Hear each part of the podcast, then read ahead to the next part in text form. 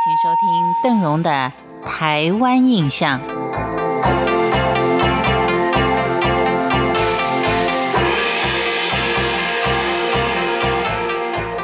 在今天的节目当中，邓荣将为您介绍如何来参观鹿港的民俗文物馆。依照参观的动线，一开始的时候就是由孤家的洋楼开始。走进大门，映入眼帘的是宽敞的庭园跟草地，简单的造景烘托出洋楼精致华丽的外观。浓厚的西方色彩也说明了在建造当时的潮流跟建造人家的财力。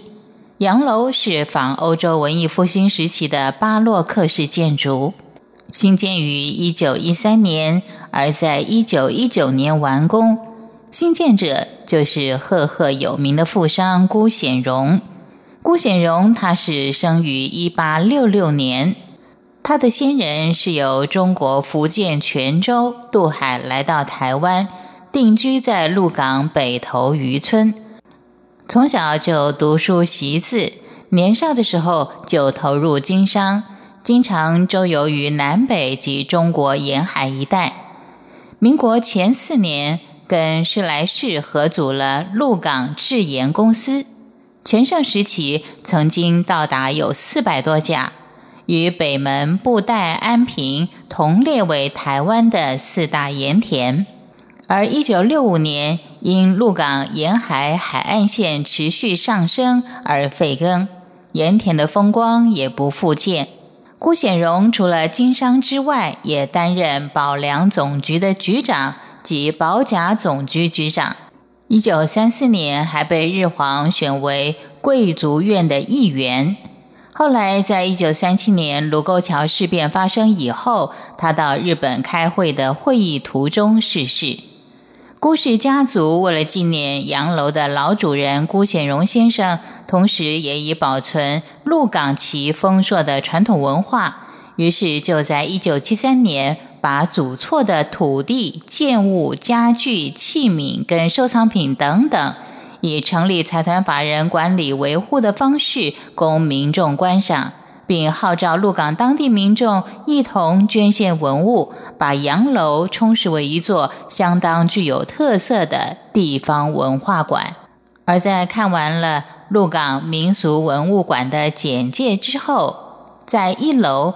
所展示的主题是服装配饰，在清末明初，富贵人家的衣着跟装饰品都是相当的精致细巧，极其考究。从衣服袖口的滚边、云佩披肩、肚兜、铜帽、钱包、烟袋、眼镜袋等等，都着重绣工。刺绣的内容有风景、人物、虫鱼、鸟兽、花草等等。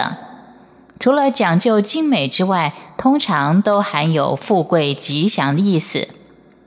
看着这一幅幅精致精巧的织绣品，让人不禁怀疑：说为何这些妇女能够将刺绣表达得如此完美呢？除了服装之外，还有展出三寸金莲。官夫人的礼褂、补服、护妇肚兜，以及新娘所穿戴的凤冠蟒袍，妇女使用的发簪、乌金花、耳环、耳坠、肚兜、项链、手镯、脚镯等等。而在洋楼后方有两间展览室，分别以戏曲乐器、宗教礼俗为主体。戏曲乐器展示戏有戏台。南北管乐器等等，反映昔日生活休闲跟先民艺术传承。至于在宗教礼俗的展览间里，我们则可以从各类宗教器物当中观察宗教礼俗与鹿港的深厚关系。以上就是邓荣在今天的台湾印象当中为您介绍的鹿港民俗文物馆。感谢您的收听，我们下回见。